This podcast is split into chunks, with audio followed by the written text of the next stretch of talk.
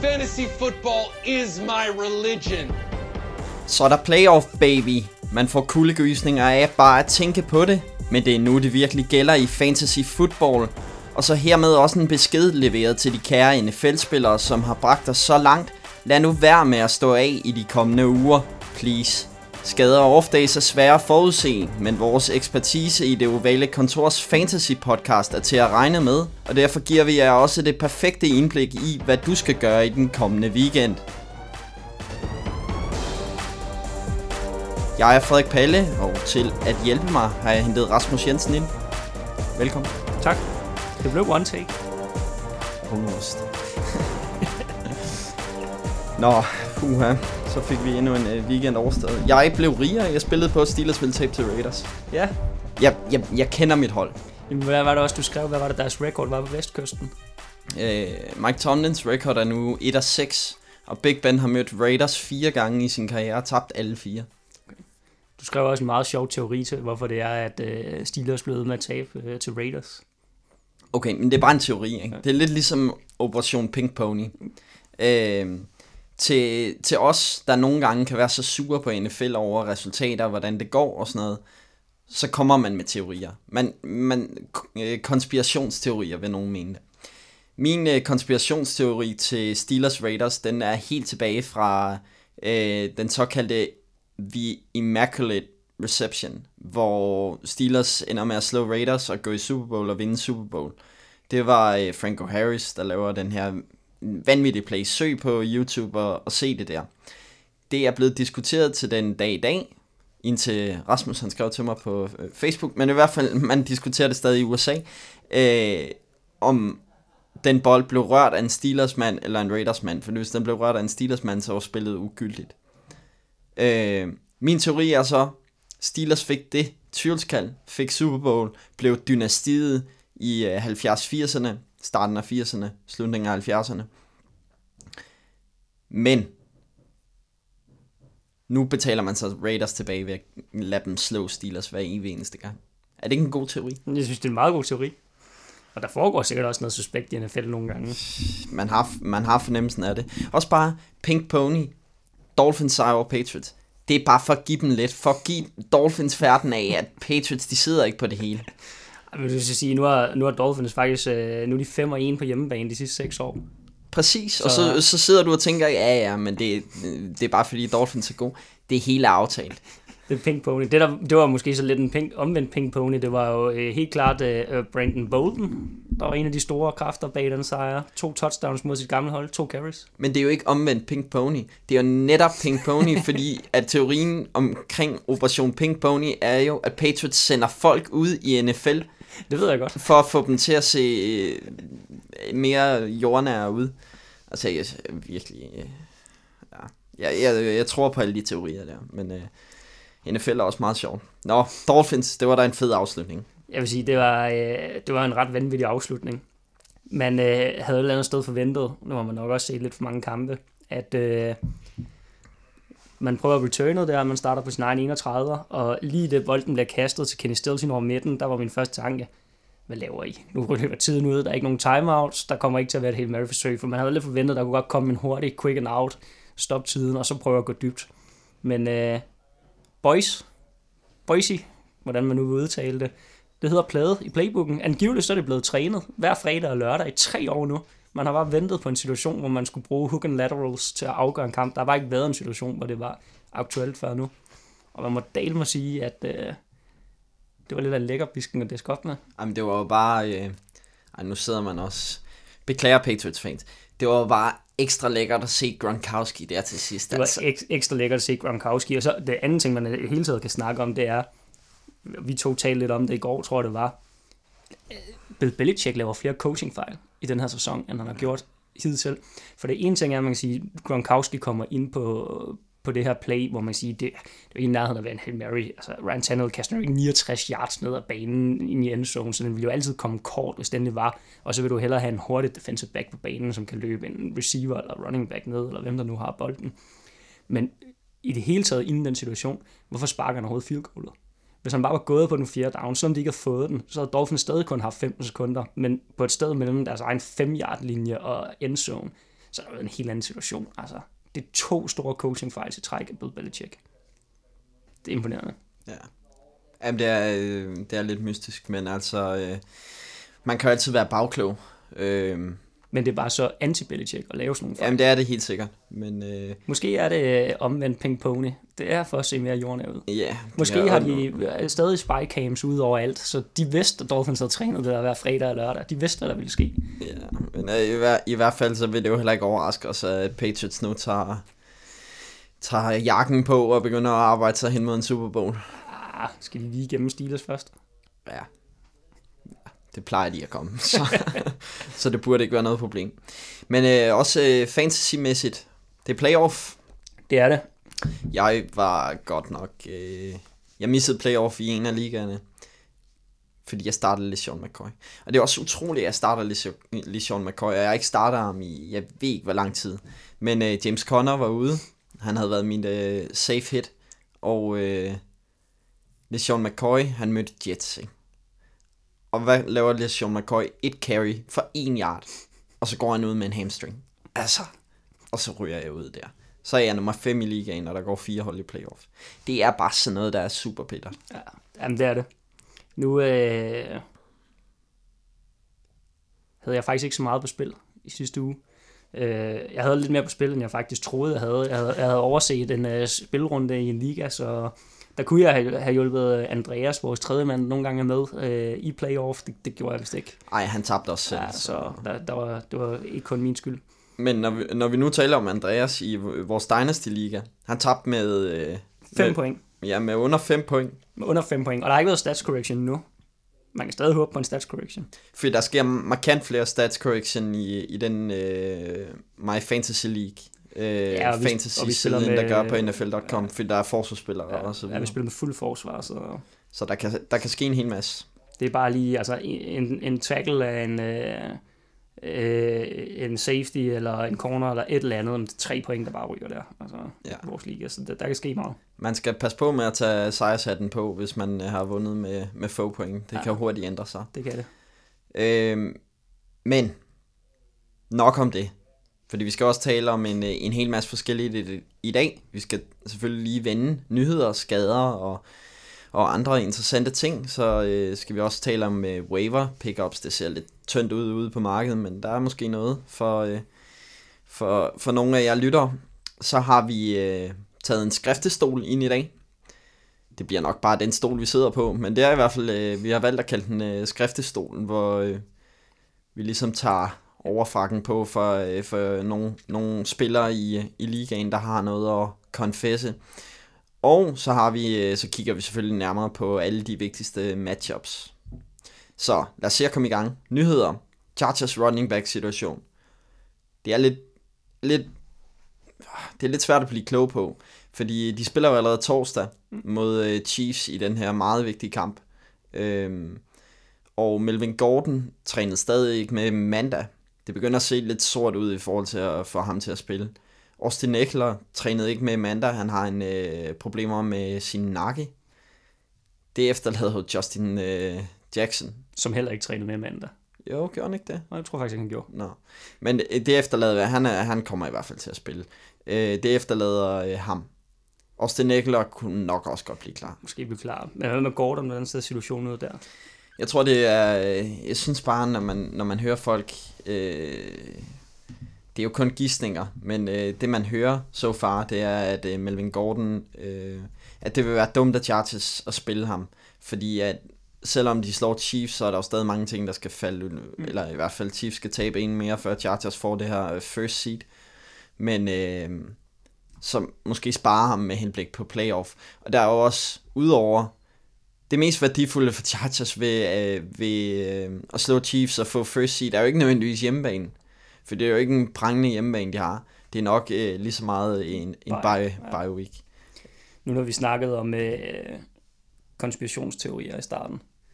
Øh, NFL, de kender jo på forhånd, øh, inden øh, selve schedule bliver lagt, og torsdagskampe bliver valgt osv., de kender jo øh, nogenlunde og har en idé om strength of schedule for de forskellige hold. Øh, Øh, de har nok også en vis idé om, hvem kommer til at være gode i år, hvem kommer til at være mindre gode i år.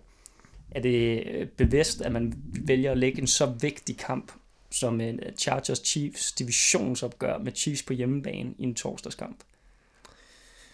Det er svært at sige. Altså, der var også mange, som, som skød øh, Chiefs ned inden sæsonen. Der var i hvert fald få, der havde forudset, at de ville være så vanvittige, som de har været i år. Men øh, det er i hvert fald rigtigt, at der er jo en kæmpe, en kæmpe fordel ved at spille på hjemmebane i torsdagskampe. Man skal bare kigge på øh, statistikker fra de seneste mange år torsdagskampe. Du nøjes med bare at kigge på i år. Ja. Øh, lige før jeg ikke engang kan komme i tanke om et udebanehold, der har vundet en torsdagskamp. Hvis det er udebanehold, så er det fordi, det øh, hjemmebaneholdet har været dårligt. Ja. Altså virkelig dårligt. Men når det er head-to-head, bedste eksempel er Steelers Panthers. Steelers kører jo Panthers fuldstændig over i, i den torsdagskamp. Panthers har ikke vundet siden. Øh, Øhm, lad os håbe, det går anderledes for Chargers, i det mindste for Andreas' skyld. Men, ja. Hvad skal man gøre med den her running back situation i Chargers? Jeg tror, man skal øh, håbe på, øh, hvis man har Chargers, håbe på Austin Eckler tilbage, og hvis man har fancy owner også har Austin Eckler, skal man håbe på, at han er tilbage. Justin Jackson, han er ved at være samlet rimelig godt op øh, rundt omkring. Øh, og jeg ser dem i virkeligheden ikke sådan rigtig arbejde andet i 9 lige på nuværende tidspunkt i, øh, i, i startopstillingen på running back. Så det bliver Justin Jackson, der kommer til at bære, bære byrden med at skulle løbe bolden. Ja, hvis ikke Eckler... Hvis ikke Eckler er klar. Og, øh... Eckler fik jo mag- altså jeg havde også den teori om, at uh, Justin Jackson måske ville få flere carries end Eckler, og de vil fortsætte med at bruge Eckler i, uh, i den rolle, han har spillet hele sæsonen, også fordi han ikke spillede godt mod Steelers for to uger siden. Men uh, det var jo, Eckler havde jo en monsterkamp mod ja, ja. Bengals. Alle kan også løbe bolden mod Bengals, men han havde, han havde en monsterkamp mod uh, Bengals i uh, sidste uge, så jeg tror også, hvis Eckler er 100% klar, kommer han til at få uh, carries. Ja, så, bliver det, så bliver det Eckler først, og så Justin Jackson, men nok. Måske bliver det mere 50-50 den her gang, hvis Eckler er sådan småklar og, og rent faktisk kan spille. Uh, det skal man måske tage højde for i fantasy, men Eckler er stadig også en integreret del af kastespillet. Så. Jeg vil være påpasselig med, øh, med øh, Chargers running backs i den her kamp mod Chiefs. Ikke fordi Chiefs forsvar er helt vildt vanvittigt, men jeg kunne sagtens se en situation, hvor Chiefs får, hurtigt får sat en hel masse point på tavlen, og det tvinger jo Chargers i en uh, mere uh, kastesituation. Ja. Selvfølgelig kommer Chargers ind til kampen og siger, at de vil kontrollere den, mm. men uh, det er sjældent, at, uh, at det går som planlagt. Men man kan sige, at Austin Eckler er klar øh, til kampen, så øh, jeg vil starte ham og satse på ham, for selv kom, selvom de kommer bagud, jamen han kan gribe bolden også og, og kan blive brugt der, så Eckler er værd at starte, hvis han er, hvis han er klar. Lad os tale om, øh, om det modsatte hold. Vi plejer jo sjældent at bruge meget tid på torsdagskampe, fordi øh, for mange af jer lyttere, så, så får I måske ikke altid lyttet til podcasten før torsdagen, torsdagskampen, men nu optager vi heldigvis podcasten allerede tirsdag. Men der er også en hel masse uro i, øh, i Chiefs PT. Tyreek Hill fik en øh, fodskade i, øh, i den seneste kamp, og det var virkelig... Øh, det var virkelig underholdende at se på på en øh, makaber måde, fordi øh, han var inde på et play, og øh, griber bolden, og så lige så snart han rejser sig op, så kan han ikke rigtig gå på foden. Og øh, til Peter King, som øh, folk måske kender, en øh, meget kendt journalist i USA, har Tyreek Hill sagt, at situationen er bad øh, omkring hans fod. Altså, øh, det lyder umiddelbart ikke godt. Det vil ikke overraske mig, hvis Tyreek Hill spiller. Det er jo muligheden for Chiefs for at cementere first seed. Mm. Øh, I hvert fald også divisionen. Men øh, hold øje med, med hans status, for han trænede ikke med mandag. Så, øh, ja, og spørgsmålet er, skal man være lidt påpasselig, hvis, øh, selv hvis han bliver klar, for det er det, man mange gange ser, en receiver, der har en ankelskade, de mister ligesom deres edge over for den, øh, øh, den øh, corner eller safety, eller hvad de nu spiller over for. Altså, de har ikke det der samme øh, burst, og laver samme separation, så de bliver lidt nemmere at lukke ned for, og man kan sige, det Tyreek Hill har kørende for sig, er jo helt klart hans fart. Det er hans acceleration, og det er hans evne til at skabe øh, separation til, til modstanderen, der gør, at han er så værdifuld, og hvis han ikke kan det med en lidt skidt ankel, selvom han spiller, så er han måske ikke den mest oplagte at starte fantasy. Det er han måske ikke, men alligevel vil jeg sige, at han, øh, vores princip er, at har han leveret for dig hele sæsonen, skal også stole ja. på ham nu. Og jeg synes også ofte, man ser det bedste eksempel er i weekenden. Der var tvivl helt frem til kampstart om T.Y. Øh, Hilton, og han endte med at gribe for næsten 200 yards. Mm. Så der, der er også en, der er en billede af i NFL, at de kan også godt lide at køre skaden op, men det er jo mm. ligesom meget for at sende falske signaler til modstanderholdet. Ja, ja, ja. og øh, man ved ikke, hvad de sprøjter i sådan en fod der, øh, altså bedøvende midler og, og så videre, så altså, jeg siger alligevel, altså hvis han bliver meldt klar, så bliver man også nødt til at stole på ham. Spencer Ware trænede heller ikke med mandag. Det åbner jo op for en anden spiller. Damian Williams, som vi fik øh, talt lidt om øh, i sidste uge, som i forvejen øh, fra sådan en fantasy-perspektiv egentlig øh, havde været det værd at starte, hvis man øh, lyttede efter i sidste uge. Når vi så kommer ind på waiver pickups lidt senere, kan jeg afsløre, at der var der ikke så mange, der gjorde. Uh, så nu har I chancen igen den her uge. Øh, og det er jo interessant. Øh, alternativt så har de jo en, en gammel kending, kending i Shakandrick West, siddende øh, på bænken også. Han, han var så ikke aktiv i sidste kamp, skal det lige siges. Men, de har øh, faktisk også først lige resignet ham. De har ikke haft ja, ham på rosteret. Nej, de har ikke haft ham. De har lige resignet ham øh, ja. inden sidste kamp. Og nåede selvfølgelig af god grund ikke at blive klar til den kamp, så han, han var out, øh, eller inaktiv. Men øh, ja, Spencer Ware pludselig ude, så det er jo ikke utænkeligt, at han bliver aktiveret. Uanset selv, øh, jeg tror mere det er aktuelt med running backs i forhold til skader. Øhm, at når de kommer tilbage fra en skade, så, så kan det godt ske, at de, øh, de flexer lidt. Og Damon Williams fik en del snaps. Han er også virkelig god på øh, i øh, shotgun ved siden af, af øh, Pat Mahomes. Så øh, jeg synes, der er noget værdi i Damon Williams. Jeg kunne godt se ham få en rigtig god kamp mod Chargers. Ja. Og så, nu kan jeg ikke huske det på øh, min øh, memory her. Men Chargers har en eller anden fuldstændig vanvittig stat med, hvor dårlige de er i deres egen division. Altså, jeg kan ikke huske det, men de, de vinder sjældent. Andy Reid har jo ikke tabt til et AFC Vesthold i, jeg ved ikke hvor lang tid, tror jeg. Det vil jeg lige lede efter. Og så kan du, imens kan du måske lige tale om, øh, om LeSean McCoy, så går jeg lige... Øh... I arkiverne? Ja. Okay, jamen lad os tage LeSean McCoy, LeSean McCoy så nu fortalte øh, du jo om, øh, at han kostede dig playoff. Øh, og så kan man så stille modspørgsmålet, hvorfor stolede du overhovedet på LeSean McCoy? Øh, han har ikke bevist noget den her sæson, der gør, at man skal stole på ham, men øh, nu har han den her hamstring. De har første omgang kun sagt, at han er week to week, så øh, spørgsmålet er, om han rent faktisk er ude, når de møder Lions her i, øh, i weekenden. Øh, hvis han er klar, ikke umiddelbart en spiller, du skal starte alligevel, og Lions har OK defense, så jeg tror, vi nåede til det punkt i sæsonen, hvor vi skal til at glemme alt om LeSean McCoy. Han er ikke værd at huske på længere. Har du fundet den lækre statistik for Det har jeg nemlig. Kansas City has won all but two of their divisional games over the past three seasons. Så de har altså kun tabt to divisionskampe øh, de seneste tre år. Og, øh, de har jo, og den her artikel er skrevet vel at mærke inden sæsonen, og de har jo vundet alle kampe i divisionen i år også. Så altså, og jeg mener også, at Andy Reid, han har en virkelig, virkelig god stat mod øh, Chargers. Jeg tror aldrig, han har tabt mod Chargers. Så, øh, og hvis vi havde Andreas med, så kunne han sige, at Chargers, de dummer sig altid i divisionen. Så. Ja, man har også set det i år med Chargers-divisionen. Ja. Broncos og Raiders også. De... Så, så derfor vil jeg også stole på Tyreek Hill, hvis han er klar. Ja. Så lad os tale om uh, Steelers skadesituation, fordi uh, jeg tror ikke uh, James Conner, meldingen er, at James Conner er doubtful til mm. søndag. Jeg tror ikke, han kommer til at spille. Nej, og det er nok noget, der både for mit eget vedkommende og for mange andre derude også er uh, lidt noget pis, når vi er nået her til playoff i fantasy, hvis man står med i playoff i fantasy. Uh, for det Connor har for mange været en stor del af, af ens angreb.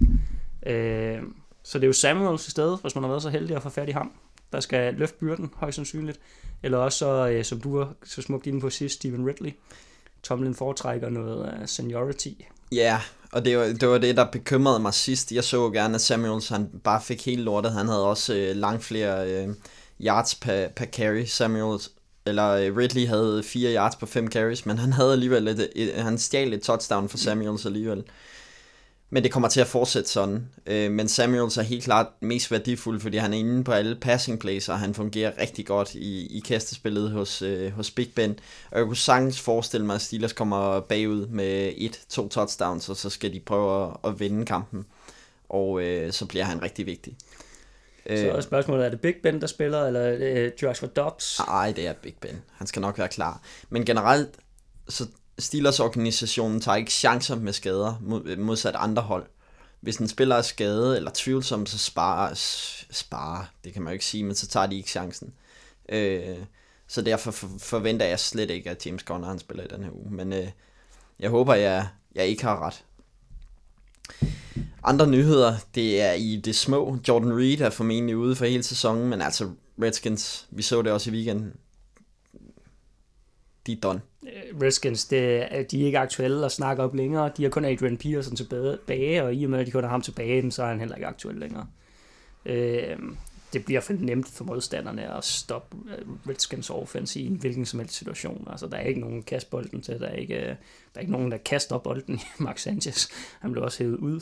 Øh, så ja, glem Redskins. Jeg så, at Josh Johnson øh, øh, sendte os til dig i vores øh, kære Facebook-chat. Han havde øh, og i ugen op til, øh, for en uge siden, spillede han basketball i Oakland, og så fik han opkaldet for Redskins, at de ville signe ham. Og så i ugen op til kampen har han brugt på at spille matten for at lære navnene på sine holdkammerater. det er så klasse. Det ja, det er man virkelig. Og så har man heller ikke fuldt med i NFL. Øh, og det er den situation, og det er ham, der starter. Han er selvfølgelig utrolig mobil, og øh, han kommer til at løbe bolden meget, mm. men øh, jeg tror, han er ikke aktuel. Nej. Ted Ginn øh, har været på injured reserve siden øh, uge 4 for Saints, men kommer måske tilbage nu. Kan der være noget værdi i Ted Ginn? De mangler jo lidt en receiver ved siden af øh, Michael Thomas. Altså jeg vil sige, øh, hvis han er ledig, øh, så kunne man godt samle ham op nu, men nok ikke starte ham i weekenden. Det er, måske også, er, det, er det besluttet eller bekræftet, at han rent faktisk Nej, det er det. ikke. Øh, så det er selvfølgelig en forudsætning, men selv hvis han er, så vil jeg nok ikke lige starte ham i weekenden, men øh, det kan jo være, at han får en monsterkamp, og så er meget aktuel næste weekend. Han er for risikabel at starte nu, vil jeg sige. Ja, det er han. Men øh, det er godt pick-up, fordi øh, holder øje i løbet af ugen, hvis han bliver aktiveret. Men de har også et rigtig godt matchup mod Steelers på hjemmebane i u 16. Og øh, de vil nok gerne have Ted Ginn varm til, til playoff. Mm. Og i nogle ligaer får man jo også ekstra point på returns, så det kan ja. være, at, øh, at de begynder at bruge ham der. Sidste situation, og det er jo bare mig, der gerne vil tale om Kenneth Dixon. Altså, Kenneth Dixon havde jo en god kamp for Ravens. Du må sige. Han fik øh, 9 carries, hvor Gus Edwards fik 16. Men han får mere ud af sine carries end Gus Edwards, så jeg tror egentlig bare, det er et spørgsmål om tid, før han kommer til at overtage øh, carries fra Gus Edwards endnu mere. Mm. Det er ikke utænkeligt, og du kaldte den jo meget flot sidst. Ja, du var negativ over for min Kenneth Dixon love. Ja, altså, vi har i hvert fald snakket ham op i en del år nu, så, øh, men nu gjorde han det måske også for, for en gang skyld fortjent til, til roserne. En anden ting, vi snakkede meget om i sidste uge, det er en gris, der nu er sulten. Ja, den har jeg faktisk ikke engang med. Nå for pokker. Jamen, øh, der var jo et lille Todd Gurley mål. Ja. Hvordan var det nu, det lød? Øh, under 9 yards, så skulle jeg lægge en 50'er i grisen. Ah, 9 fantasy point. 9 fantasy point, så skulle jeg lægge en øh, 50'er i grisen, og over 14, så skulle du. Yes. Og, øh, Just præcis. Og han nåede vist ikke mere end 6,4. Nej, det er godt kaldt.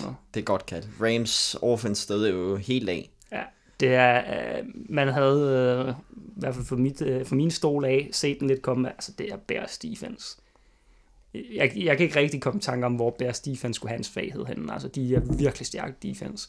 Og det er ligesom om, de også er ude på en mission for at bevise i NFL, at der er stadig plads til at have et rigtig godt defense. Det varmer mit hjerte det varmer mit hjerte, at et godt defense kan slå nogle af de der unstoppable offenses. Jeg har absolut heller ikke noget imod det. Altså, jeg synes, det er helt på sin plads, at, øh, at der skal også være rum til sådan noget der. For vi har snakket så meget om, at okay, NFL er også bare gået hen og blevet en liga, hvor du må, du må kun kaste bolden. Og alt skal bygges op omkring kasten, og hvis du nærmest bare puster til en receiver som defensive back, så er der pass interference. Øh, og det kan også være lidt at se på. Så det, det er faktisk fedt at se, at der er nogen, der kan mønstre så godt defensivt spil, hvor de også er disciplineret nok til at ikke at lave de der dumme penalties, og så lukke sådan en offense ned. Og vi kaldte den også i sidste uge, vi sagde også, at øh, stole på Bears, selvom de møder Rams offense, fordi du har stolet på defenset hele sæsonen, så mm. de skal nok også være der i. Øh. Så jeg håber, I lyttede til os. Øh, I øvrigt, nu taler vi om skader, og der er stadig en masse spørgsmålstegn. Gå ind på Google Klud og følg med der. De kommer hele tiden med opdateringer på, hvad, hvad der er nyt. Og øh, hvis du skal finde ud af, hvem du skal starte, så er det... Øh, hvem der er klar og hvem der ikke er klar, så er det i hvert fald en god idé at gå derind. Og øh, så snakker jeg lige med Claus Elming, og øh, jeg fortalte ham, at øh, jeg havde spillet på Raiders, og så sagde han, Nå, du læste min, øh, min øh, øh, spilforslag, det er det, det hedder, øh, inde på googleklud.dk, og det gjorde jeg faktisk ikke, og det må jeg jo tage på, på min kappe, men øh, han havde også kaldt den. Så det viser jo bare at gå ind og læse Claus Elmings øh, spiltips. Der er helt sikkert nogle øh, gode muligheder der, og så kan I også læse hans momentummeter, Det plejer at være god underholdning. Og så gå ind i øh, DM i Daily Fantasy, det kører jo stadig. Der kan man øh, vinde en hel masse penge ved bare at spille en 20'er. Gå ind i øh, ind på Dynasty 2544 Facebook-side og øh, tilmeld jer 20 kroner har været med, så sætter man holdet for søndagen, og øh, den, der har det bedste hold, vinder altså hele puljen og en billet til DM i Daily Fantasy. Og så skal vi lige have med, der er lørdagskampe jo. Lørdagskampen, der begynder nu. Det er simpelthen... Eller som det hedder i USA, Thursday Night Football. Ja, what the fuck. Hvad sker der der? Men lørdagskampe, det er jo det bedste i Danmark. Det, med, som dansk NFL-fan, så findes der ikke noget bedre end lørdagskampe. Det, men og, det fedeste er jo, jeg tror næsten uanset uh, hvilket land du befinder dig i, det fedeste ved at have lørdagskampe også er jo, NFL-ugen bliver lidt længere. Der er jo, det er jo, altså, det er jo en helt ekstra dag, der bliver tilføjet på NFL-ugen. Tre bliver til fire. Jamen, det er... Det er skønt. Det er også derfor, playoff er jo så lækkert, mm. når man får de der kampe om lørdagen. Men det er det, og der var, altså, der var meget kritik i USA for nogle år siden, da de tilføjede de der ekstra lørdagskampe i de sidste uger af regular season. Ingen kritik herfra, det skal Nej. der ikke lyde. Altså min favorit uge på hele kalenderåret, det er jo Divisional Playoff.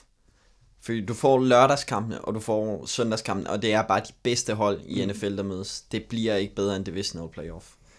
Øh, og jeg har også wildcard weekend over konferencefinaler. Konferencefinaler, det er for mig en eller anden dag, der alt for hurtigt bliver overstået med alt for få kampe, og så er der et af holdene, der ikke leverer, så en kamp er mega kedelig, og det man, er, at vi skal foreslå Roger Goodell konferencefinalerne op i, de spiller en halvleg en dag, og så en halvleg en anden dag. Nå, men de spiller jo faktisk endda begge konferencefinaler søndag. Ja.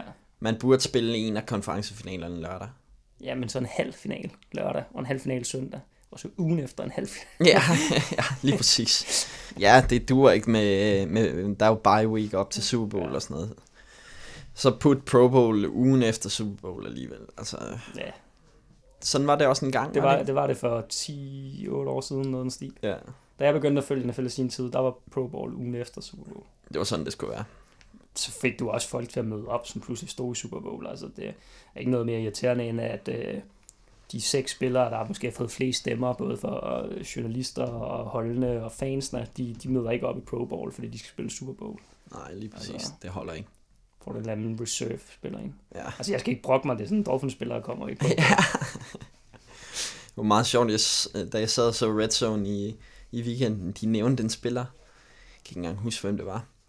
Men en af hans no-name spillere, ja, han, havde, han kom også i Pro Bowl sidste år. Jeg sad bare og tænkte, ja, kan vide, hvor mange der havde meldt afbud for, at han kom i Pro Bowl. altså. Nå. Øh, husk også at abonnere på øh, Det Ovale Kontors podcast i får ikke bare fantasy-podcasten, men I får også øh, den, der analyserer jeg frem til weekendens kampe, anført af Mathias, som er vært på den podcast. Lad os gå videre til waiver pickups. Jeg har allerede nævnt ham. Kenneth Dixon. Han har kun ejet i 2,3% af ligaerne. Det er en no-brainer at samle Kenneth Dixon op. Jeg tror, Ravens de bliver stærke. Jeg tror, Ravens vinder divisionen. Øh, jeg tror ikke, Steelers kommer i playoff. Jeg tror, Ravens de spillede virkelig godt mod Chiefs. Det var en hård kamp for, for Chiefs at vinde. Så øh, ja, samle Kenneth Dixon op. Hvem har du skrevet ned? Jamen, øh, jeg var også inde på ham, og jeg må ærligt talt sige, at jeg er skuffet, fordi jeg nævnte ham i sidste uge. Damian Williams, han er kun 3% owned. Med, med det antal lytter, vi har her, der havde forventet i hvert fald 10%. Ja. øh, altså, nu må I lige lytte efter. Jeg sagde det, Damian Williams, han bliver brugt i goal line så samle ham op, og han havde to touchdowns i sidste uge. Ikke noget sådan sønderligt antal yards, det var jo den ene var en reception touchdown. Men det var også mod Ravens defense, som lukker ned for yards. Men det er det, det var mod Ravens defense, og plus nu er der måske noget, øh, nu er der noget injury scare til, til Spencer Ware, så nu bliver han kun endnu mere værdifuld, så ja, hvis du sidder i en af de ligaer, hvor han er samlet op, så skulle du have været hurtigere og lyttet efter, men ellers så har du måske stadig chancen, for han er 3% owned. Og man kan altså godt løbe kuglen mod Chargers defense, så øh, der er noget potentiale der. Og især, altså forestil jer, at Chiefs de øh, kommer foran med øh, 21 point eller sådan noget, skal de jo bare melde klokken. Altså, så sætter de bare Damian Williams ind hele tiden. Ja, helt enig. Øhm, jeg har skrevet en anden på, øh, jeg, jeg er lige ved at skrive Falcons på øh, samme kort som, øh, som Redskins. At man skal ikke rigtig røre noget for dem, fordi de, de virker øh, ret off. Selvfølgelig skal man røre Julio, og ham kan man øh, stole på i, i lang tid, Julio Jones. Men øh, Ito Smith, running back, vi har snakket meget om ham i den her podcast, er han værd at tro på og sådan noget. Men øh, kigger man på stats, så er Falcons ved nu, og for alvor give ham chancen. Han får flere carries, flere snaps, en øh, Tavin Coleman spiller også en rolle i, i kastespillet. Han har kun ejet i 2,9% af ligaerne pt. Og øh, som vi taler om inden podcasten, Tavin Coleman er free agent næste år. De kommer ikke til at resign ham. Øh, Nej, de har jo øh, Freemans monster-kontrakt, kontrakt, altså, og, øh, så han er selvfølgelig tilbage som starter, når han er over sin skade. Så ja, de kommer der til at se, hvad de har i to Smith nu. Ja, men de skal, de skal teste ham jo. Det er de et fjerde rundevalg. Ja, ja. Så øh, de skal finde ud af, om, om han er en øh, valid backup. Og derfor kommer de også til at løbe med ham resten af sæsonen. Ja, det må man sige. Det tror jeg også. Det tror jeg på. Hvem har du ellers skrevet? Jamen, øh, i skal belønnes for at lytte med så langt ind i sæsonen, så de her waiver pickups skal også være lidt seriøse, i den forstand, man skal have muligheden for at kunne samle dem op. Så her der får I en mand, der er 0% owned. 0,0% owned. Han har faktisk bare en minus ude foran antallet af owned øh, på NFL.com. Og det er Tim Patrick, wide receiver i Denver Broncos. Vi var inde på det sidste uge, Emmanuel Sanders skadet. Nogen skal ligesom tage over, og Broncos indtil i weekenden var ligesom begyndt at komme, de begyndte at vise sig som en potentiel playoff-hold også. Øh, det kan man så snakke om, måske er lukket nu. Men øh, anywho, Tim Patrick havde en ret god kamp. Han havde øh, syv receptions for 85 yards noget stil. Fik nogle touchdowns, men har ligesom fået arbejdet sig ind i det her offense, og kunne godt være en aftager til Emmanuel Sanders, så grib muligheden, mens den er der. Helt sikkert, altså man havde jo øh, regnet med Cortland Sutton, men han havde en øh, elendig kamp, Cortland Sutton, og det er jo fordi, han holder sin rolle på ydersiden stadig. Så man kan sige, at hans rolle er ikke på den måde ændret, men der er jo en, der skal ind og tage nogle snaps ind i slotten og ja. modsat side, så øh, forsvarerne kommer til at fokusere på Cortland Sutton, og så er det Tim Patrick, eller ham jeg har skrevet, Deshaun Hamilton, wide receiver for Broncos, han har ejet i 1,7% af ligaerne. Han havde touchdown i sidste kamp, han havde 9 targets, øh, og 7 catches, ligesom øh, Patrick så Tim Patrick, så der er noget værdi i de her to receivers, og de kommer også stadig til at kaste bolden. Altså. Ja, og en lille sjov uh, sidedetalje. Uh, Tim Patrick blev faktisk også brugt i løbespillet som uh, running back, så det kunne også godt give noget. Du har skrevet en mere på, som er ja, 0%. Nu får I endnu en 0%. 0,0 minus ude foran. Uh, og det her det er et stort vis. For det, det her det er forudsat af er det George eller Jeff Swaim, han hedder, kan jeg faktisk ikke lige huske lige nu, tight i Cowboys. Jeff. Jeff, Jeff tror jeg også, der er. Jeg tænker på George Kittle. Ja. Jeff Swaim, tight end i Cowboys. Hvis han stadig er skadet i weekenden, så gå ind og samle Blake Jarvin op. Han er øh, af uansagelige årsager set ud som om, øh, den næste i køen som tight end i Cowboys. Jeg tror også lidt på samme måde, øh, som øh, da vi snakkede om øh, Ito Smith, at øh, Cowboys kunne faktisk godt tænke sig at se, hvad de har i ham her, Blake Jarvin, fordi han er free agent, men de har faktisk gjort meget for at holde fast i ham, siden de øh, signede ham som undrafted free agent. Øh, blandt andet så meget, at The Eagles forsøgte at claim ham for practice squad, flyttede de ham op i den aktive trup. Det lyder som om, man tror på den her mand. Så hvis Swaim han er ude, jamen, så vil de nok blive med at teste ham af, og han har de sidste tre uger i erstatning for Swaim haft sådan et par små catches hister her. Øh, og det har Cowboys offense virkelig kommet i gang, må man sige. Så... Jeg elsker jo i fantasy at gå med de hold, som er hotte. Mm. Og derfor er han jo endnu mere interessant, fordi man skal...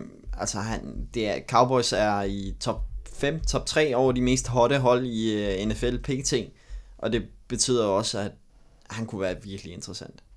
Helt sikkert. Også på et marked, et tight end marked, der er virkelig tyndt. Ja, det er sådan lidt skræntet efterhånden skulle til at sige, vi snakkede godt nok om det for den tid siden, der er selvfølgelig altid mange tight skader i, i NFL, men det føles bare ekstraordinært hårdt i år. Det er også bare fordi, dem man altid regner med, de, de, de har ikke leveret Nej, de på er ikke, den. der er mange, der ikke har leveret, ja. og så har der været mange, der har været skadet. Men så er der også mange, der har været ude og tilbage, og ude og tilbage sådan undervejs. Altså, Rob Gronkowski havde lige en monsterkamp i weekenden, men har også haft masser af off-kampe og udekampe i løbet af sæsonen. Der har været to Titans at regne med i år. Zach Ertz og Travis Kelsey. Ja, det er vel sådan cirka det. Kyle Rudolph. Ja, men han har jo ikke været vanvittigt stabil. Altså, han har også haft kampe, hvor han har haft to catches for 20 yards ja. og sådan noget. Så, Så kan man så sige, efter weekenden, og nu hvor det måske er Winston, der styrer showet, så Cameron Braid, som vi tidligere har Cameron. Braid, ja, helt sikkert. Altså, han havde også en monsterkamp i weekenden, og ja, jeg håber, I lyttede med den uge, hvor vi virkelig sagde, at det er nu, man samler Cameron Braid op, fordi han, han bliver vild resten af sæsonen, og det, det har han i høj grad været. Altså, jeg ved ikke, hvad det er med deres kemi, men der, der er i hvert fald lidt andet der. Det er selvfølgelig et svært matchup i weekenden mod Ravens, men øh, hvis der kommer point på brættet, så er det for Cameron Braid, det er helt sikkert. Vi har også et øh, andet punkt, som øh, vi lige hurtigt skal løbe igennem, fordi vi kommer til at optage en podcast, selvom for mange af jer, at fantasy-sæsonen slutter i uge 16, så kommer vi til at optage en podcast i mellem uge 16 og uge 17, som bliver øh, sådan en øh, award-podcast.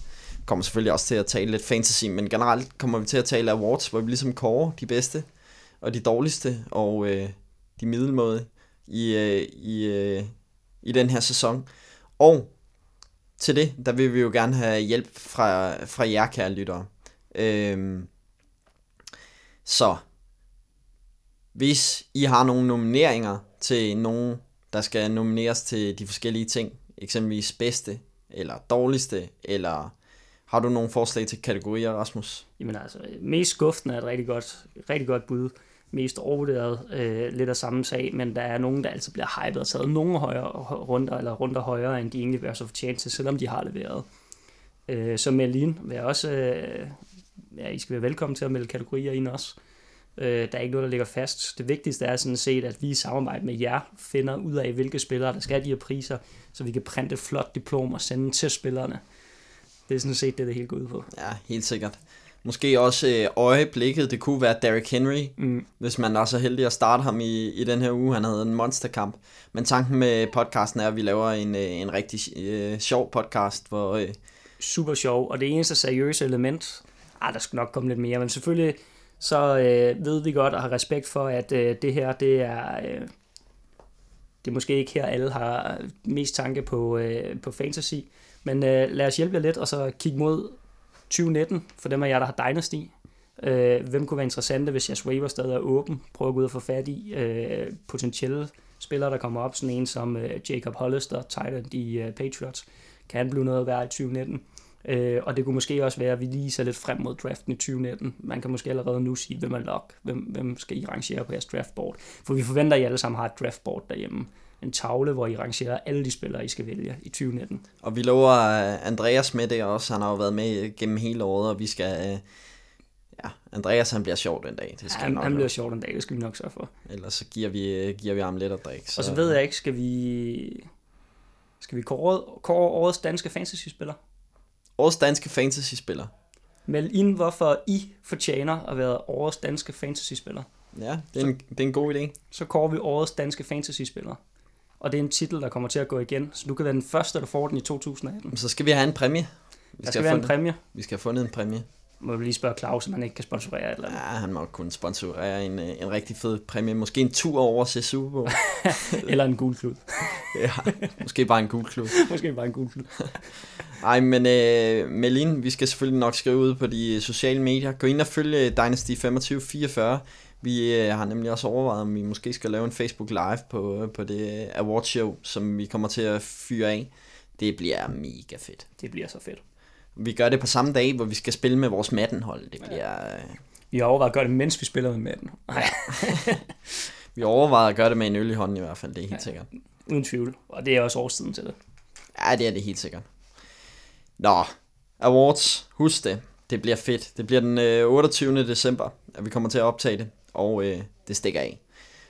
Næste punkt, skriftstolen. Vi skal have lavet en... Øh, vi skal have nogle øh, spillere ind i den her skriftestol, og øh, de skal erkende noget. Enten øh, de kan gå forskellige veje, de kan s- være ærlige over for jer og sige, jamen jeg har det sgu ikke, lad være med at stole på mig i weekenden, eller de kan fortælle dig, at øh, jamen, det her det er fremtiden. Og øh, lad mig bare ligge ud. Fordi øh, nu tager jeg mit blonde hår af, og min lyse hud væk. Og øh, så tager jeg en øh, lidt mørkere hud på, og ja, han har har forskellige farver hår, kan man sige, men øh, jeg er Cam Newton nu. Så nu kommer jeg til at tale i jeg-person. Og det er til en besked til alle jer, som har været så trofaste at have jer, have mig på jeres hold igennem hele sæsonen. Jeg har leveret for jer i år. Jeg har haft rigtig gode kampe. Og øh, jeg har også mange touchdowns. Jeg, jeg synes selv, jeg har haft en fin sæson, på trods af, at det er gået den forkerte vej for, for, for mit hold. Men jeg bliver nødt til at være ærlig over for jer nu.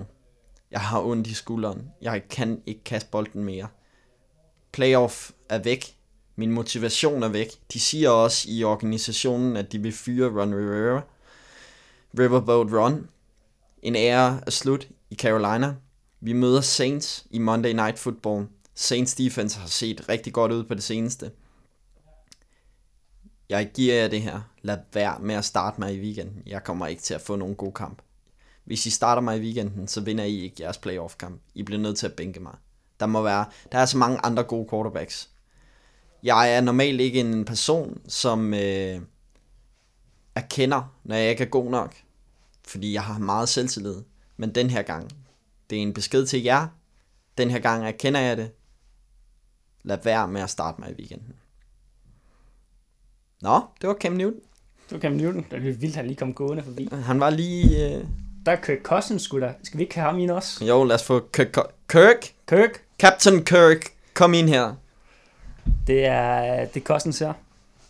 Jeg er bare nødt til at sige, øh, jeg har det ikke i mig. Jeg har kun vundet fem kampe i hele min karriere mod øh, hold med winning records.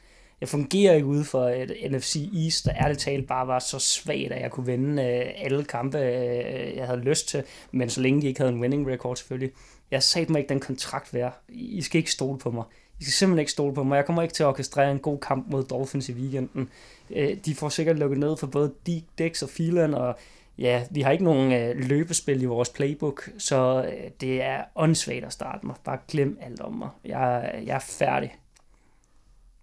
Jeg skulle lige en vild udmelding, han kom med der. Kirk Cousins i podcasten, og så taler han dansk. Captain Kirk. He didn't like that. Nej. you like that. You like that. øhm, nå, jamen, vi har haft uh, prominente besøg, men altså, uh, det stopper ikke her. Vi har, vi har ringet en anden mand ind. Han havde en, øh, en vigtig besked at, at fortælle. Han har rejst direkte fra Miami til København for øh, at komme med en besked i den her podcast. Og det er pænt af ham at møde op. Ja, det er Rob Gronkowski her. Jeg bliver nødt til at... Øh, først og fremmest vil jeg gerne sende en undskyldning. Jeg vil gerne sende en undskyldning til Patriots fans for at ligne en øh, gammel mor, øh, der ikke kan løbe mere. Jeg, jeg, jeg, jeg må indrømme, jeg så godt nok langsom ud på det sidste play mod Dolphins. Men helt ærligt, det var Bills idé om at sætte mig på banen. Jeg mente selv ikke, at jeg burde have været på banen på det play. Alle kunne se, at det ikke ville blive en hel Mary. Men ja, jeg, jeg følger jo bare øh, min leders ordre. Så vil jeg gerne sige, sende en undskyldning til alle jer fantasy-spillere, som har stolet på mig i år og taget mig højt i draften. Jeg har ikke levet op til det, jeg skulle have gjort i den her sæson. Overhovedet. Men jeg havde en rigtig god kamp mod Dolphins, hvis man ser bort fra det sidste play. Og med det vil jeg sige til alle jer, som har stolet på mig, og alle jer, som stadig har mig på jeres roster. Jeg leverer altid, når det gælder. Og fra nu af og til Super Bowl, det er jo selvfølgelig ikke aktuelt for jer, der gælder det for mig og for Patriots. Så jeg skal nok levere varen. I weekenden, der møder vi Pittsburgh Steelers. Mod Pittsburgh Steelers, der leverer jeg altid.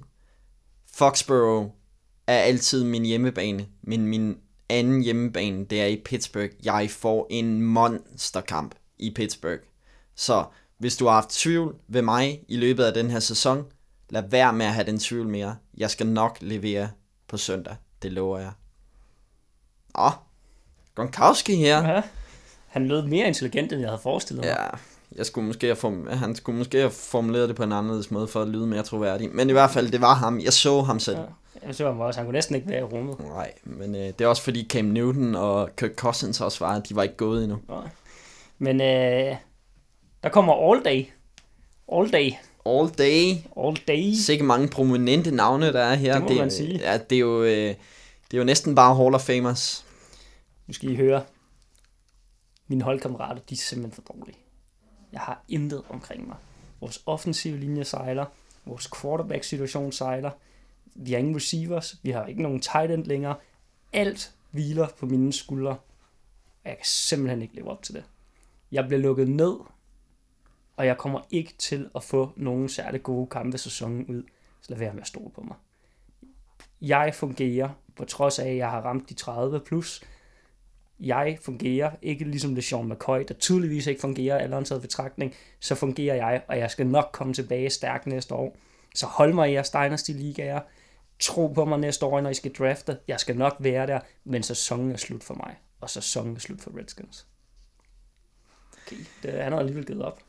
Han havde, givet, han havde nej-hatten på, kan man sige, men øh, han ikke overraskende var Adrian Peterson lidt kritisk over for holdet, og måske ikke så meget omkring ham selv. Men øh, Det, men han er jo også day. Altså. han har taget sit barn med, han står og slår sit barn lige pt. herovre i hjørnet. Lidt, lidt brutalt, men øh, nej, det er faktisk ikke hans barn, det bare en Det meget Rob lille... Far. Nej, det er bare en meget lille... Nå, det er Tyler Lockett. Tyler Lockett, kom herover, du har også noget at kende. Jamen, øh, jeg har faktisk ikke rigtig noget at undskylde for. Jeg har haft en øh, formidabel sæson, og jeg vil bare sige til alle jer, som stadig har en tvivl ved, om jeg er the real deal. Det er, jeg er den bedste receiver på Seahawks hold. Jeg er en top 10 receiver i ligaen. Jeg leverer uge efter uge. Den sidste weekend var måske ikke fuldstændig vanvittig mod Vikings, men det er også et af ligaens bedste kasteforsvar. Vi møder 49ers i weekenden. Jeg bliver den bedste receiver i den kommende weekend. To touchdowns, plus 150 yards. Hvis I ikke I starter mig, så kommer jeg efter jer, eller jeg sender Adrian Peterson efter jer. Sådan er det bare. Det er der ikke nogen tvivl om. Stol på mig. Vildt nok. Ja. Skal man stole på Tyler Lockett? Tyler Lockett, det skal man åbenbart. Jamen, så må vi stole på Tyler Lockett. Og det, nu kommer overraskelsen. Jeg har faktisk inviteret en mand, øh, for ligesom at bringe dit humør lidt op. Altså, du, øh, du har været lidt nede de sidste tre uger, så øh, Antonio Brown, vil du lige komme herind? AB, what's up? Det er AB her. Jeg tror på mit hold. Jeg tror på, at vi kan slå Patriots. Det kan godt være, at Gronk derovre i hjørnet sidder og snakker om, at Heinz Field er hans anden hjemmebane. What are you saying, man? Det her det er vores liga. Og gameplanen, den er helt klar for Bill Belichick. Han kommer til at lukke mig fuldstændig ned i den kamp. Så nu er det Juju's tid. Det er Juju, der ejer 2018. Det er Juju, der får os i playoff. Juju bliver manden, der afgør din playoff-skæbne for dig. Så glem mig. Og det lyder vanvittigt at sige, for jeg ved jo, at jeg er ligaens bedste wide receiver. Jeg er ikke bare Steelers bedste wide receiver. Jeg er hele ligaens bedste wide receiver. Men det er den her weekend, der starter du Juju. Antonio, jeg var over at se uh, Steelers mod Chargers. Hvorfor skuffede I mig? Ligaen er wrecked. Ja, jeg er helt enig. Så du køber også teorien omkring Raiders? Og... Den, jamen, det er 100 procent. Altså, vi får det at vide inden hvert opgør. Og det er fedt, at Antonio Brown har lyst til at være med her i uh, podcasten. Sikke et rum. Vi har et rum med uh, Gronkowski, Cam Newton, Kirk Cousins, Antonio Brown, Men Peterson, Adrian Peterson, Tyler Lockett. Ej, men altså, har I lyst til at blive? Og så kan vi tage ud og øh, på en bar, måske få et par øl efterfølgende. det fandme hurtigt, de kom ud af det rum. Ja, larmende tavshed. Der var ikke nogen, øh, var ikke nogen, der havde lyst til det. Andreas, han bliver så misundelig, når han hører, hvem Ja. vi havde i podcasten i dag. Han bliver især misundelig, når han hører, at Keenan Allen var på vej ind, men vi gad ikke. Nej, ikke noget med Keenan Allen. Han, han rev korsbåndet over på vejen herinde. Nej, det må man ikke engang spøge med. Nå, Og det var kun fordi, han havde Jason Verrett i en kørestol. ja, Jason Verrett. Oh my god. Nå. Øh, lad os tale om matchups. Når nu øh, alle de store spillere har forladt rummet, så lad os bare tale om øh, matchups, nogle af de vigtigste matchups. Vi kommer ikke til at tale om alle kampe, vi kommer til at tale om de vigtigste kampe i den kommende weekend. Fra et fantasy-perspektiv, hvis I vil have en mere analy- analyserende udgave, så skal I selvfølgelig høre det ovale kontor, den kommer senere på ugen. Men, Eagles, Rams har jeg skrevet først. Jeg ved ikke, hvorfor jeg har skrevet den først, men det er Sunday night. Vi kunne også starte med Texans Jets. Lad os starte med Texans Jets, så.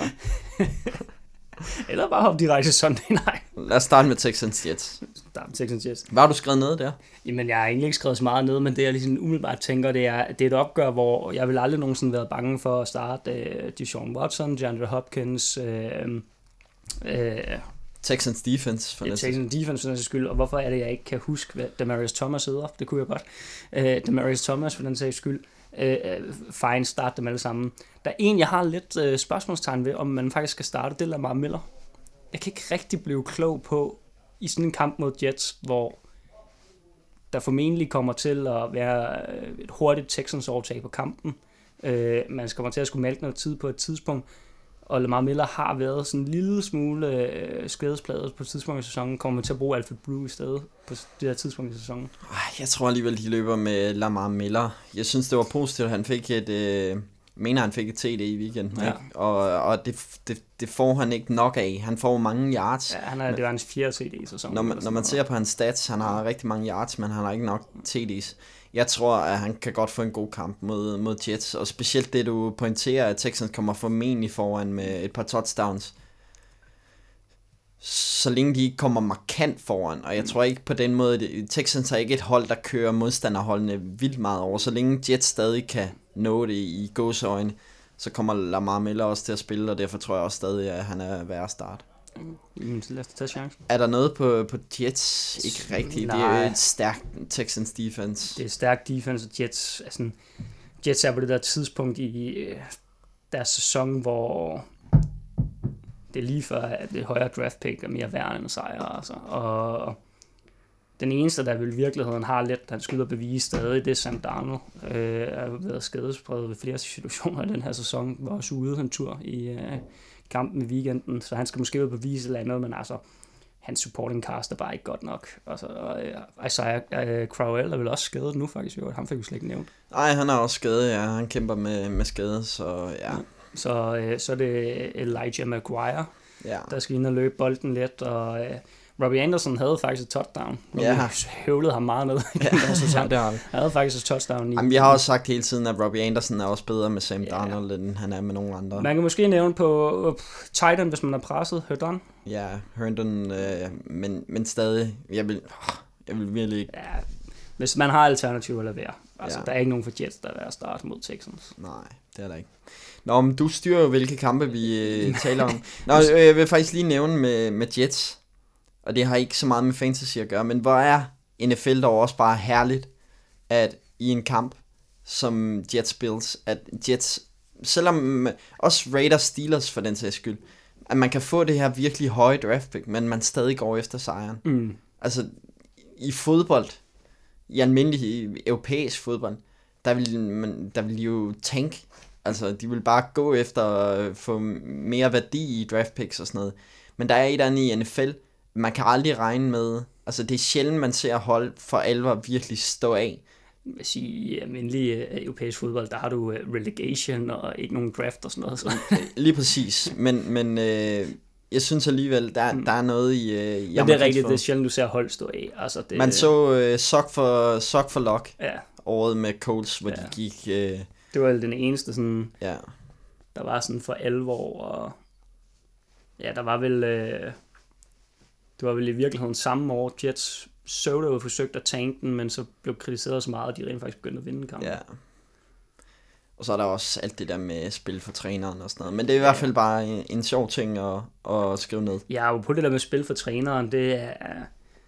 Nu kan man jo drømme om mange øh, fantastiske situationer, men øh, vi sad jo faktisk og snakkede lidt om det i går, det her med, at øh, du møder Patriots Steelers i weekenden, og må vi se udfaldet af den, jeg håber, så lidt Steelers, de vinder den kamp. Øh, men historien har selvfølgelig også sin gang, øh, øh, må man bare sige. Øh, men derudover møder Patriots jo Jets og Bills. De sidste to kampe, eller Bills først, og så Jets. deres sæson. Er der nogen, der måske øh, tror så meget på en øh, McDermott eller Bowles, at de kunne finde på at slå et Patriots-mandskab? Nej. Jo, altså McDermott, han, han bliver i Bills, men jeg, jeg vil sige det sådan, at hvis øh, et af de to hold skal slå Patriots, så er det jo ikke, ikke for træneren, men det er jo det der med at slå Patriots. Det mm. tror jeg har en kæmpe betydning i divisionsopgør. Altså, øh, mm. det, vil, det vil man elske. Og specielt hvis, øh, hvis man kan stå i vejen for øh, Patriots får et højere seed, eller et eller andet. Altså, så øh, der er helt, helt klart noget mulighed i det. Det er også derfor, divisionsopgør er altid utilregnelige, lige meget hvor dårlige hold det andet er. For der, er, der sker altid noget mærkeligt i de kampe. Og også med øh, Raiders Steelers, hvis man ser lidt bort fra teorien. Raiders hader jo Steelers på grund af mm. deres historik. Så Raiders elsker at slå Steelers. Og øh, ja, det samme Chargers for den sags skyld havde også Steelers.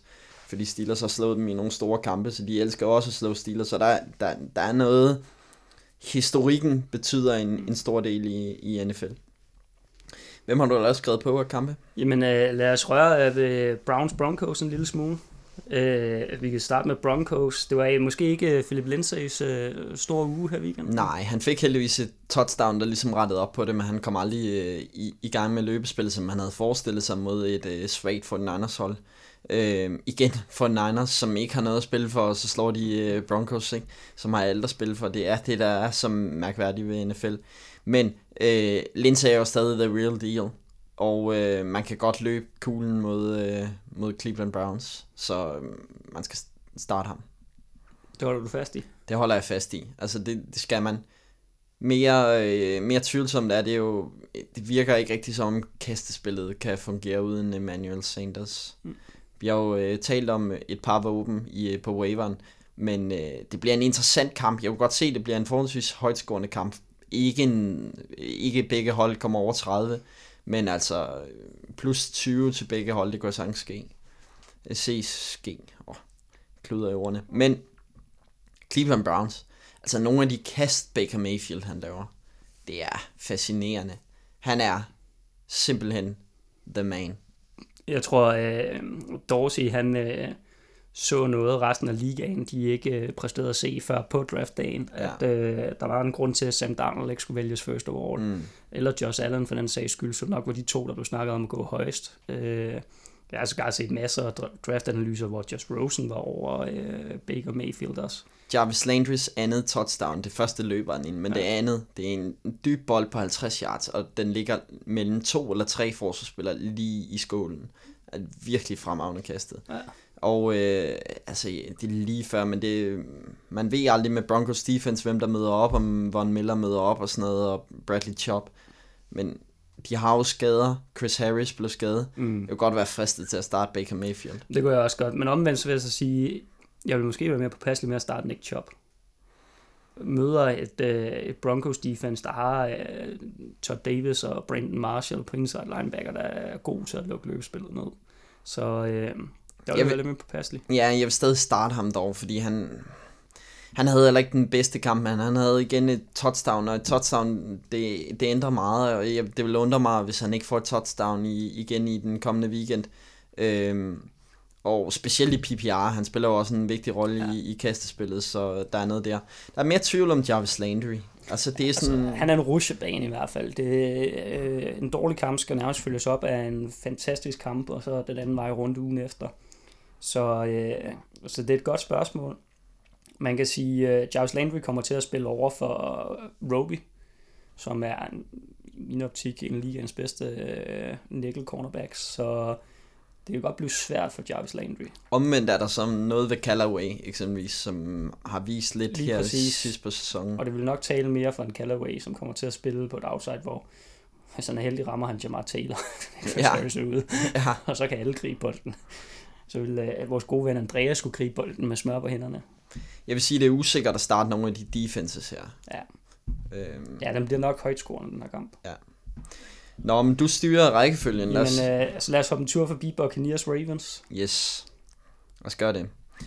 Øhm, Lamar Jackson, umiddelbart tror jeg, han kommer til at spille, men han blev skadet i den seneste kamp. Det var faktisk RG3, som øh, var på banen og var ved at føre dem øh, til sejr.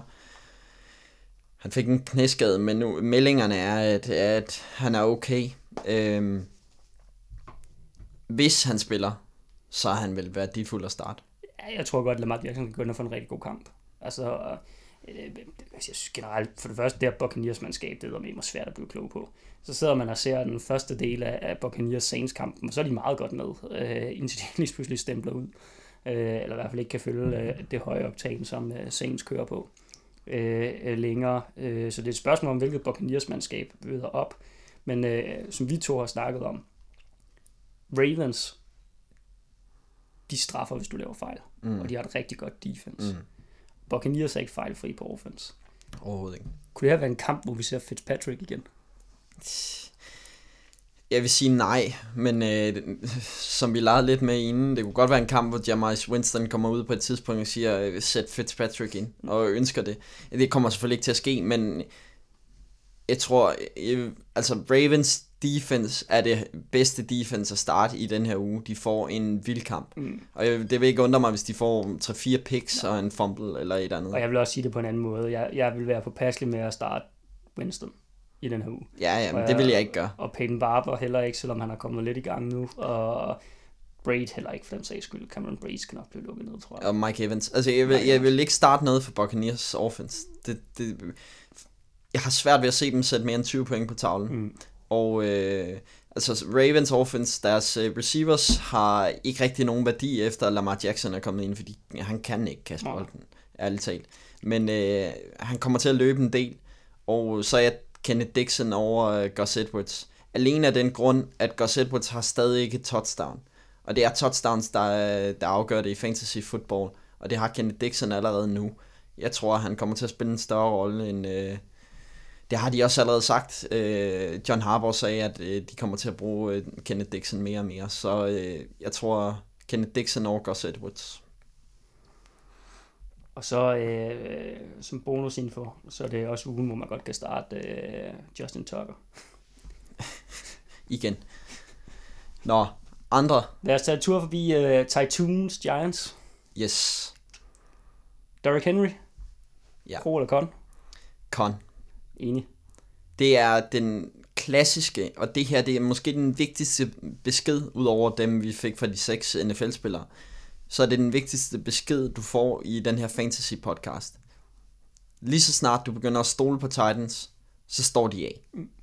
Altså, så kan de ikke. Jeg tror, det er 6. eller 7. gang, vi siger det i løbet af podcasten. Ja, i den jeg håber virkelig, I lytter. Lad, lad nu, jeg forstår godt din frustration over, at du bænkede 45 point i weekenden. Hvem havde forudset det? Øhm, Udover vores gode ven Niklas Thorsen, som slog mig, fordi han startede Derrick Henry. Nå, men øh, øh, han kommer ikke til at få nogen god kamp. Det, det vil ikke overraske mig, at han får sådan en, øh, en halvskidt kamp, og så er det Dian Lewis eller et andet. Det kan godt være Titans vinder og sådan noget, men jeg... jeg åh. Jeg håber og tror på Giants den her kamp, faktisk. Jeg, øh, jeg tror på det, at det bliver Titans-mandskab, der sådan for 8. gang vel, i den her sæson ikke møder op. Øh, nu har de vundet en kamp. Hver gang de vinder en kamp, så møder de ikke op. Føles det lidt som om. Øh, og Giants er sgu kommet meget godt i gang. Giants har kun tabt én kamp de sidste mange uger. Ja. Øh, det kører virkelig godt. Der er jo stadig spørgsmålstegn om Odell Beckham. Pat Shermer siger, at øh, det ser meget bedre ud allerede mandag med, med hans skade, men han vil ikke love, at han spiller i weekenden. Så hold øje med ham. Eventuelt gå ind på Google Klud. Øh, men vi fik jo et telefonopkald Saquon Barkley. Han stod faktisk ude i øh, Københavns Lufthavn. Han sagde, at han havde en vigtig besked at få i podcasten. Vi sagde, at vi havde kun plads til seks. Så der var ikke plads til Saquon. Han, så han tog flyet, og det, det er vi selvfølgelig ked af til øh, Barkley, hvis du lytter med. Vi er ked af, at, du, øh, at vi afviste dig. Men det han ville sige var, at det, som Derrick Henry leverede i, i sidste uge, det kommer han til at give lige tilbage i fjeset på Titans. Altså, han er jo for vild. Han er for vild. Og hvis I øh, øh, lyttede på os i øh, sidste uge også og startede Eli Manning, så havde I nok også en meget god spillerunde. Lavet lige omkring 20 point. Øh, skal man starte ham igen? Jeg er mere påpasselig her. Det her kan godt blive en lidt lavt skårende kamp. Øh, fordi Titans defense er, er forholdsvis godt, specielt på løbet. Men øh, Jeg kan godt se en uge, det kommer ind på, hvad du har som quarterback, men jeg, jeg tror ikke, han kommer til at lave over 15 point. Og Sterling Shepard, som havde en meget god kamp. Ja, han havde en god kamp, men... Åh, jeg er virkelig, øh, virkelig påpasselig med den her kamp. Jeg synes ikke, den lugter af fantasy point ud over Saquon Barkley. Der er også Corey Davis for Titans, men det er også sådan up and down. Så øh, ja, jeg vil, jeg vil være påpasselig. Jamen, øh, så lad os en tur til Cowboys Coles. Amari Cooper, er han for real? Ja, det er åbenbart.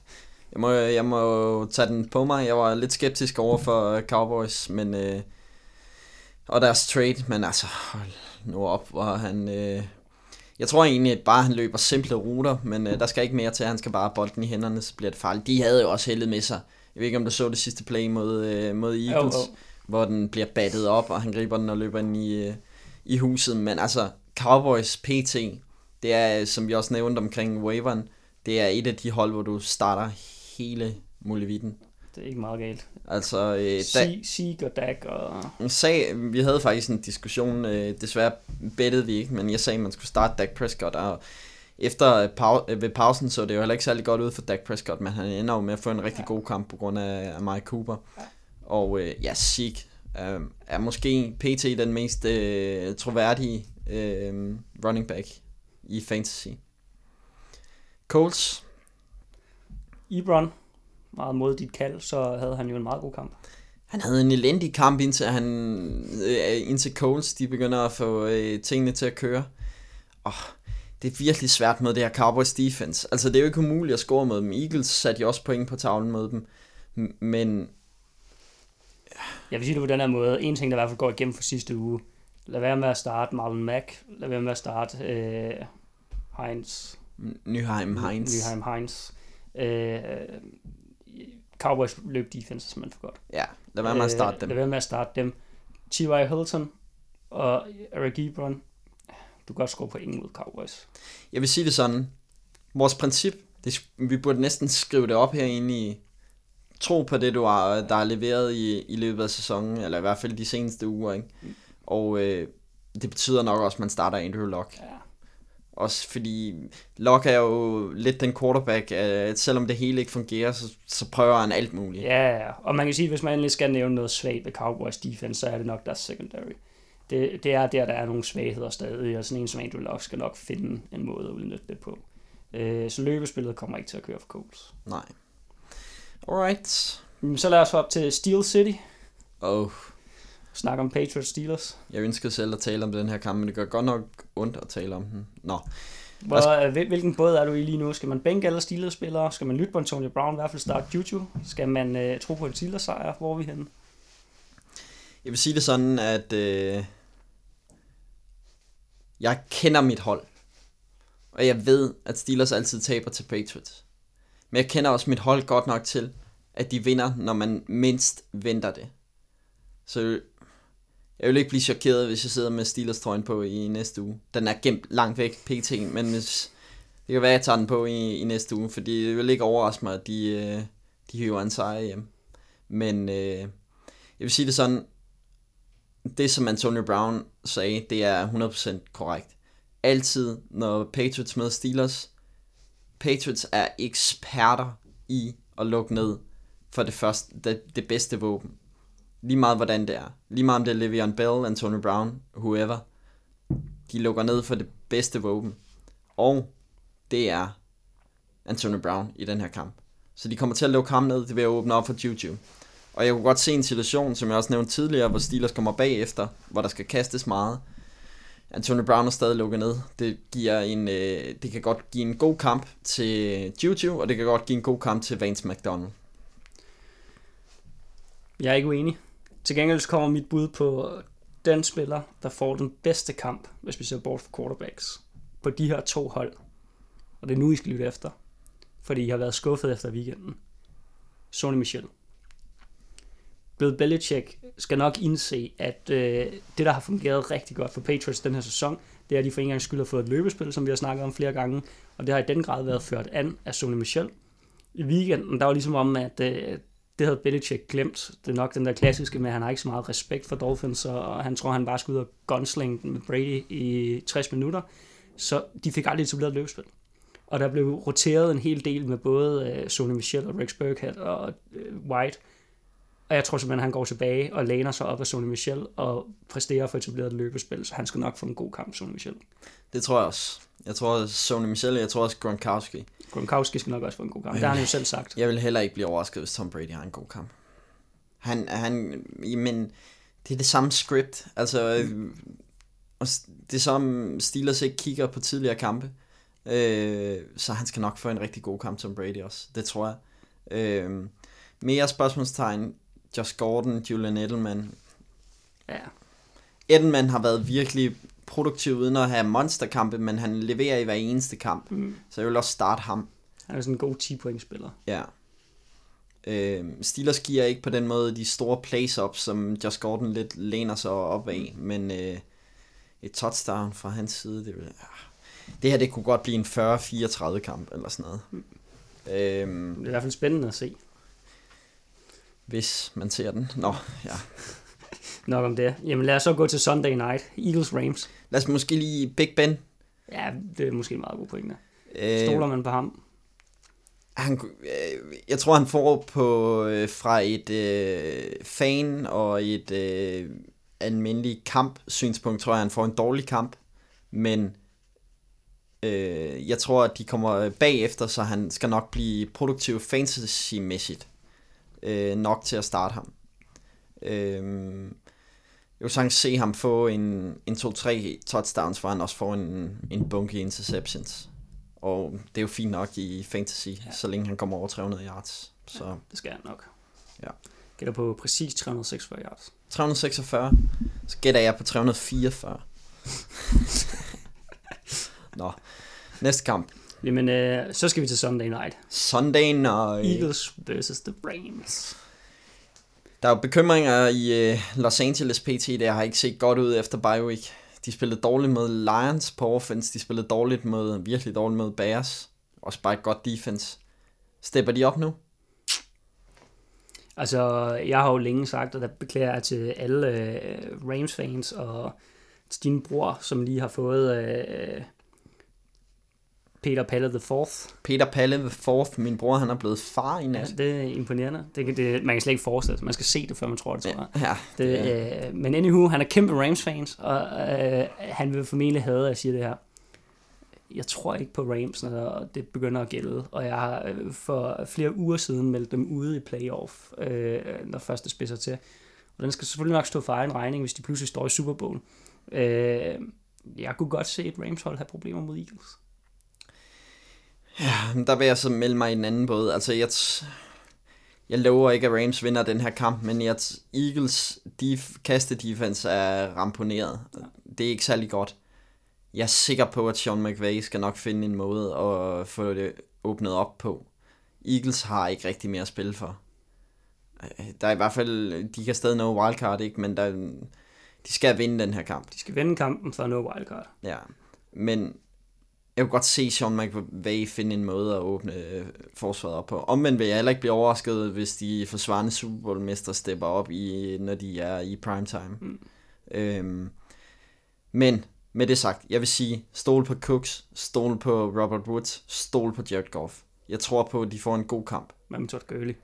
Todd Gurley, jamen det, det gør man jo bare. Ja. Jeg ved godt, at han var dårlig, men han havde en god kamp for to uger siden, selvom offense ikke fungerede hvis man så vender den rundt, nu har vi jo øh, snakket en del om ham, og jeg tager selv lidt af æren for at være ham, der scoutede ham frem i sin tid. Josh Adams, one of the Joshes. Øh, får han en god kamp? Han er... Ærligt talt mod Bears. Bare lige komme med en stat.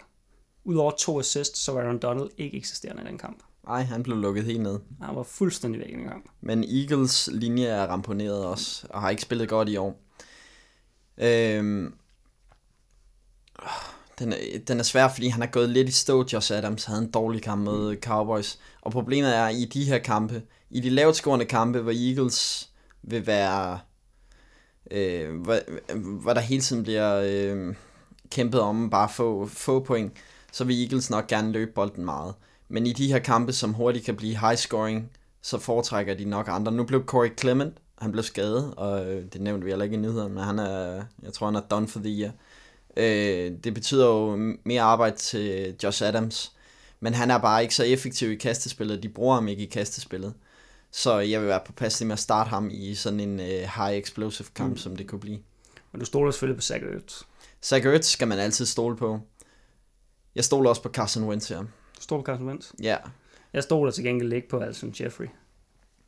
Nej, men det er også bare, det er fordi, det er en umulig kamp at forudse, men det er fordi, jeg tror, vi er i forskellige både. Du stoler jo heller ikke rigtigt på Rams offense, så du har en lidt en fornemmelse af, at det bliver en low-scoring kamp, hvor jeg godt kan se det her blive mere explosive. Øh, og derfor tror jeg lidt mere på, på Wentz og, og hans kastevåben, og Goff og hans våben. Ja. Men det er, en, det er en utrolig svær kamp at blive klog på, fordi Rams har, har virket lidt off. Spændende perspektiv i hvert fald. Lad os komme til den største trussel mod Rams first seed, så Saints Panthers. Monday night. Monday night. Det er altså noget, der hedder Monday night, og ikke også hedder Thursday night. Ja, det hedder det om et par år. Nå, Panthers, udover McCaffrey, der er ikke rigtig noget, altså. Jeg tror Saints, de lukker ned. Jeg tror, ah, det er virkelig en svær kamp, fordi Saints er ikke særlig gode på udbanen, men jeg tror, Saints har den her, altså. Nej, men så kan man sige, at et hold, der er 11 og 2, er jo nok lidt god på udbanen. Lidt gode på udbanen, men sådan statsmæssigt fra et fantasy-synspunkt, er det ikke super prangende. Men Panthers defense, de er der ikke. De er der ikke. Nej. Så de må kunne levere sent. Altså, der er noget med divisionsopgør igen. Ja, der er noget med divisionsopgør. Jeg vil sige, der, der er nogen, der måske uh, spiller IDP, hvor man har uh, individuelle forsvarsspillere, der vil sidde og sige, det harmonerer ikke helt det der med, at Panthers defense ikke er der. De er der ikke i det store billede, så lad være med at starte med min standardliga, hvor du starter hele holdet. Det er rigtig nok, de har nogle spillere, der leverer monster mange fantasy point. Øh, de er selvfølgelig stadig værd at starte. Det er ikke bare fordi, de møder Saints, I ikke skal starte dem. Øh, men ja, der står også Saints skrevet op noget det her opgør. Det gør der. Jeg vil, jeg vil stole på dem, man har stolet på hele sæsonen. Drew Brees, Camara, Michael Thomas. Ja, Ingram, hvis når du begynder at stole på ham nu. Ingram, ja. Jeg vil stole på dem. Og hvis Ted Ginn er tilbage, som der blev nævnt tidligere. Ted Ginn, ja, måske. Ikke stole på ham i weekenden, Nej. men tage ham ind og så se, hvordan det bærer hen af. Og så Panthers, McCaffrey. Jeg vil bænke Cam Newton i den her uge. Jeg vil bænke Cam Newton også. Og jeg vil også bænke DJ Moore og Curtis Samuel og ja. end der nu måtte være. Ian Thomas. Så, Ian Thomas, ja. Så ja, umiddelbart. Det, det er i hvert fald svært at se, at Panthers skulle hive noget op af hatten her. Og sådan, de er i hvert fald... Øh, de er done. De er done. Fuldstændig Riverboat done. Run done. Det er en ære, der er slut. Det, det, det lugter lidt af det i hvert fald. Jeg håber, Riverboat Run han havner hos et andet hold. Bare så oh. vi kan blive ved med at sige Riverboat Run. Jeg håber, han bliver defensiv koordinator hos Steelers. Jeg har faktisk et, et modigt bud. Ja. Ah, det, men, men jeg kan heller ikke se, hvorfor det skulle ske. Men øh, defensiv koordinator i Chargers. Ja, men så skal de jo af med Gus Bradley. Jamen det er også derfor, jeg siger, at jeg kan ikke se, hvorfor det skulle ske. Om man kan sige, at Gus Bradley har jo ikke haft lige så god sæson i år, som han havde øh, sidste år. Nej, det er rigtigt. Øh, ja, det, det er en lidt øh, det er lidt svært at blive klog på, hvordan Panthers pludselig er stået helt af, men det bedste er, at man kan i mindst stole på Christian McCaffrey. Det kan man, og øh, han er et lock hele vejen igennem playoff. Altså lige meget hvilket matchup han står overfor, så har han været bundsolid i den her sæson. Ja. Næsten måske en øh, MVP for The Year. Det er ikke utænkeligt. Det er ikke utænkeligt. Men det kommer vi til, når vi kommer til awardsene. Det gør vi nemlig. Øhm, nå, så kom vi også igennem matchups. Så blev programmet også lige øh, omkring 21. Det plejer vi at, at lægge på, måske lige lidt over. Så har vi noget, vi klipper ud. Vi har noget, vi måske klipper ud. Det finder vi ud af, om vi husker. Men i hvert fald... Øh, ja, men, nej, men det var fordi Saquon Barkley, han kom ind alligevel, og han havde noget at sige. Men... Der, der skulle en dørmand og sådan lidt. Ja, det, det, det, var lidt problematisk. Det vil vi helst ikke have med til jer, kære lytter. Men det kan være, det kommer med i fraklippene. Nå, i hvert fald... Øh, tusind tak, fordi I øh, lytter med hver uge. Det vi, øh, sætter vi utrolig meget pris på. Vi håber, I kan bruge vores såkaldte viden til, til noget på jeres fantasyhold, og vi håber, at vi har været med til at bære jer så langt. Og så øh, håber vi også, at I får succes hele vejen til, øh, ja, til fantasy-sejren om, om et par uger. I hvert fald, Tusind tak, fordi I øh, lyttede med. Og øh, tak, fordi du var med endnu en gang, Rasmus. Endnu en gang tak, fordi jeg måtte. Så ses vi igen om en uge. Hej.